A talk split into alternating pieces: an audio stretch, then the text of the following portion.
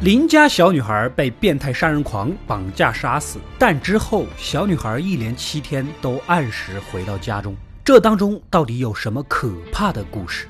今天豆哥就给你们讲讲这部由韩国热门漫画改编的恐怖惊悚电影《邻居》。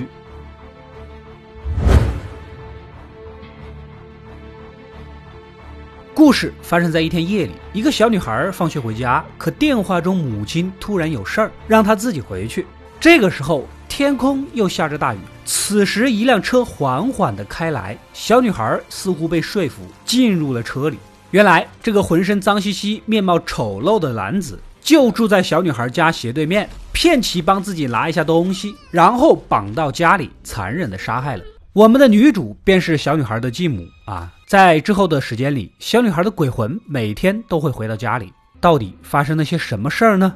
这天，箱包专卖店的老板看到小女孩被抛尸的新闻，这个被杀死塞入的行李箱啊，非常眼熟，联想起十天前正是一个脏兮兮的男人过来买的这款红色包。当时支票的签名也很诡异，被他无意间发现呐，是社区一家外卖小哥的名字。虽然支票能兑现，但是这个不愿意留自己名字的举动引起了他的警觉。老板纠结要不要报警说说这个事儿，但被老婆一顿斥责。这个包又不是他们一家卖啊，而且你报了警，到时候查来查去的还不影响做生意吗？怕老婆的箱包老板呢，也就放弃了。外卖小哥负责在这个社区送披萨，这里也并不大，他也看到了连环杀人狂的新闻，每隔十天就会被发现新的尸体。巧就巧在有一户人呐，正巧是每隔十天呐点一次外卖，而这户人正好就是那个凶手，他也有所怀疑。同样住在这个社区的马大叔是个放高利贷的，坐过大牢，长期是警察局的座上宾。自己的亲舅舅还不上欠款，同样是一顿胖揍，脾气非常的暴躁啊。这天自己的停车位就被这个变态凶手的车给占了，直接上门教育。凶手变态归变态呀，杀的都是些老弱妇孺，碰到狠的还是得让。社区有两个老保安，其中一个戴眼镜的，整天正事儿不干，专门盯着翻垃圾。如果发现有人不按分类乱扔的话，就上门去敲个竹杠，搞顿酒钱啊。这一次他发现了一袋略有腥臭的袋子，明显不按规矩来嘛，这得罚款。啊！直接按照垃圾袋里面的外卖地址找到了凶手家，眼看对方不承认，眼镜保安呐立马拆开准备来个人赃并获。然而打开袋子的时候，眼前是一件沾满鲜血的校服，上面的名字正是那个同社区被害的小女孩。可当他发现这个秘密的时候，那么性命也就保不住了，被恼羞成怒的变态杀手直接用榔头锤死。接着在地上扔下一个红酒瓶，假装酒瓶被打碎，掩人耳目，差点就吓到了下班回家的女主。但是你这样是欺负别人没喝过红酒吗？还是赌别人鼻子不够灵敏呢？就在擦肩而过中，被杀死的那个保安的电话呀响起来，凶手手上又拿着电话正在通话，显然有问题。女主啊，赶紧回到家中。女主虽然是后妈，但当时对小女孩算是掏心掏肺了。小女孩也很懂事，逐渐的接纳了这个新母亲。而对小女孩的死，女主也陷入了极大的自责。那一天正是自己开车出了事故，才不得已让小女孩自己回家，也就发生了悲剧。刚才给眼镜保安打电话的是社区的另一位保安老队长。他在这里干了十几年，对每个人都相当的熟悉，做事儿兢兢业业，非常喜欢社区主任家的女儿小美。巧就巧在，小美长得跟那个被杀的邻家小女孩啊，非常的像，一个是短发，一个是黑长直，戴眼镜，两人本来就是一个学校，也认识。社区主任每天都是操心社区的各种事儿，这不发现几户人家水费特别高，拜托老队长上门去看看，是不是管道漏漏水？其中一家正是连环凶手的家里。他每次杀人都用大量的水清洗血迹，当然水费不会少了。此时，社区主任找上了凶手家啊，但他此行的目的啊是让所有业主签字，对社区进行一番整修。原本凶手看他啰里啰嗦就烦得不行，打算背后撸死主任的。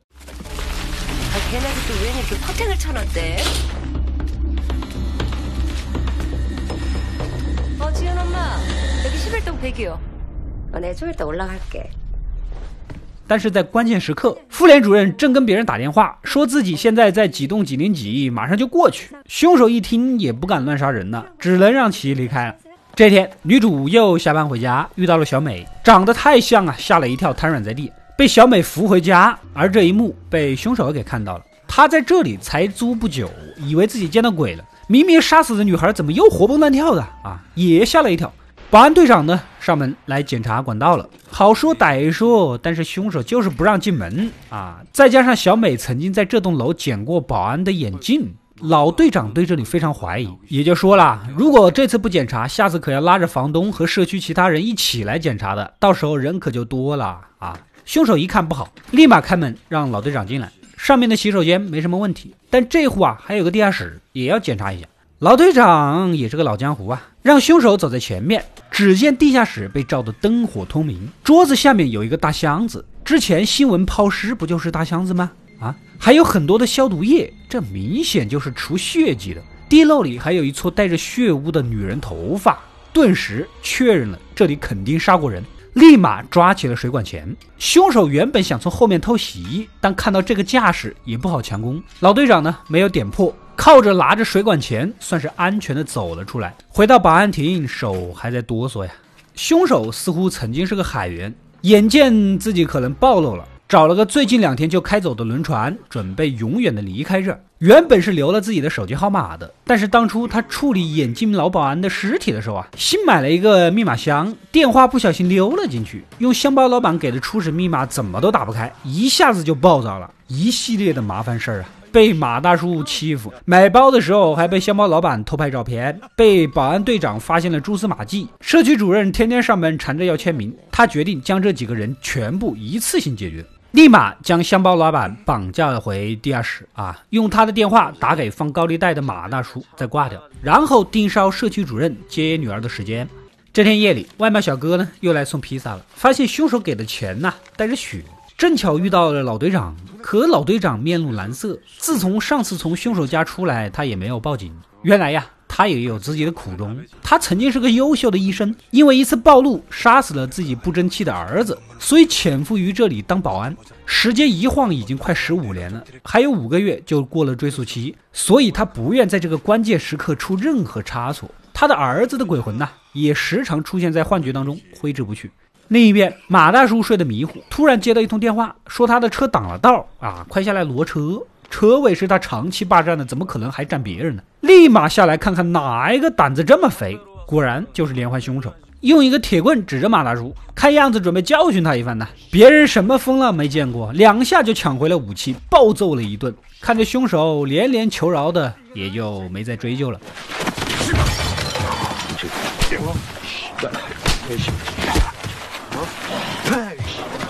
这个白就뭐야씨발놈아잘못했습니다아니뭐이런씨발등신다시나가볼게요제발아然而，这才是凶手想要的结果。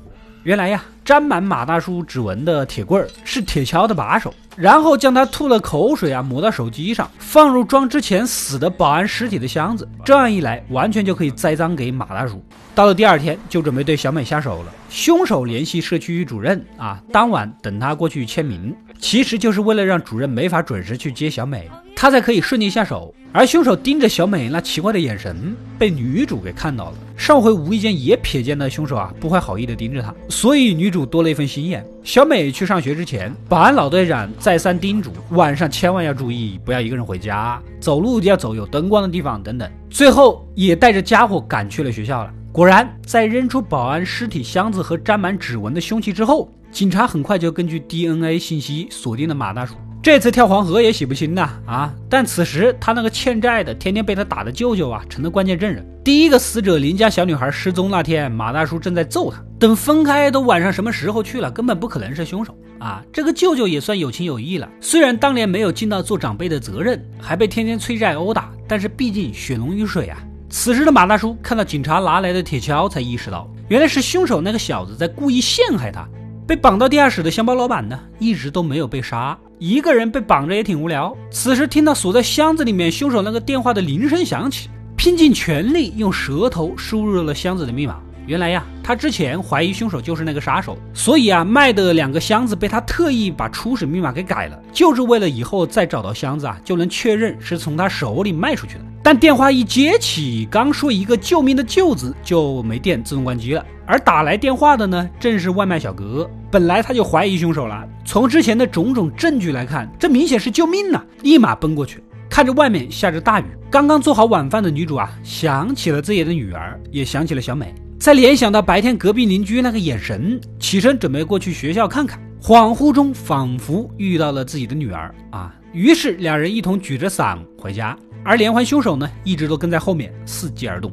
此时突然停电了，一只喜鹊捡了不少衣架、铁丝啊什么的，在电线杆上筑巢，导致高压线短路。女主瞥见后面一直尾随的连环凶手，立马冲到马路中间。而车里的凶手恍惚中仿佛看到了被杀死的小女孩，吓了一跳，也无法下手了，只能先回家了。这只喜鹊说来也巧，它捡的那根铁丝啊，正好是被杀死的小女孩最喜欢的那把伞里掉落出来的。而小女孩之前呢，也经常给喜鹊投食，算是冥冥之中自有安排吧。来到地下室，此时的箱包老板早已经解绑了，装装样子，突然从背后袭击，但毕竟经验不足，被打倒在地。老板不甘心，一个猴子偷桃，抓的凶手是兴奋的大喊呢。最终，老板被一刀捅伤。这个时候，外卖小哥也赶到了凶手家门口。遇到了匆匆赶来的保安老队长，他没有接到小美，以为已经被下手了，豁出老命上门讨说法。两个人的目的相同，都是救人，决定一起行动。外卖小哥以免费送披萨的名义骗凶手开门，凶手呢也正有将他弄死的打算。就在关键时刻，三个人推搡到了一起，跌入了地下室。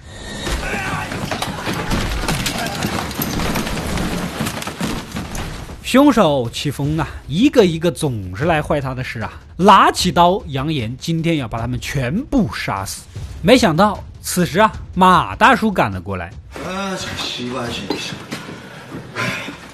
在停电的时候，他舅舅把他自己干工程的衣服啊给了他，很容易就混了出来。韩国警察局的安保强度可能仅次于我们家的物业了。看见陷害自己的人，还不上去一顿暴揍啊！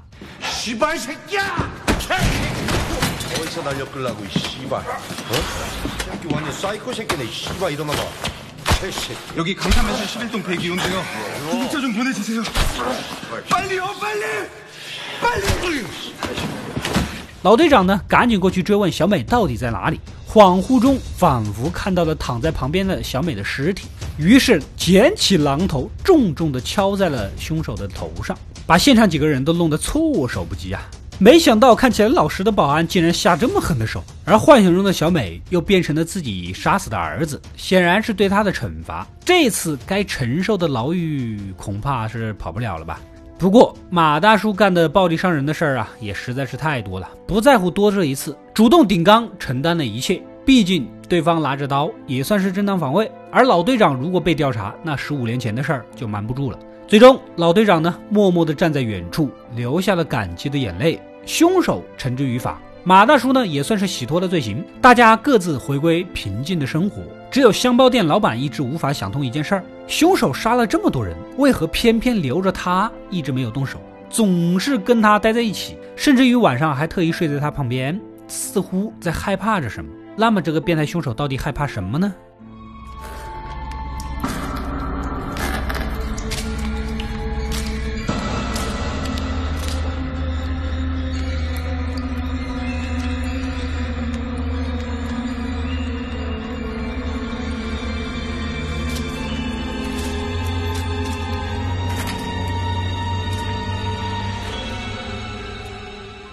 原来呀，当初那个被杀死的邻家小女孩，每天晚上都会从地下室里走上来，然后回到自己的家中。故事到这里也就结束了。电影改编自韩国网络漫画家江草的同名漫画作品，所以不是我们常见的电影结构啊。情节交代的很细碎，环环相扣，既详细留下了非常吸引人的悬念，往往又高开低走，结果上不过如此。出场人物非常多，甚至可以说是个电视剧的阵容。但是优点也很明显，在这么多人物当中，有几个人塑造的是有血有肉，令人信服啊。但其他人有些就真的是工具人了，比如帅气的外卖小哥，他那根线呐有没有都不影响最后的结局。目前 IMDB 的评分是六点五分，不谈漫画原著，从电影的角度讲，这个分数差不多是合理的。至于豆瓣的七点五分，可能还是有原著漫画粉的功劳吧。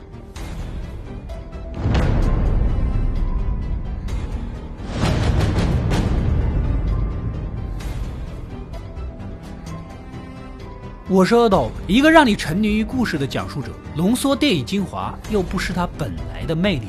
扫描二维码，添加我的微信号，除了能第一时间收到推送，更有独家解读的视频等待你的发掘。扫描它，然后带走。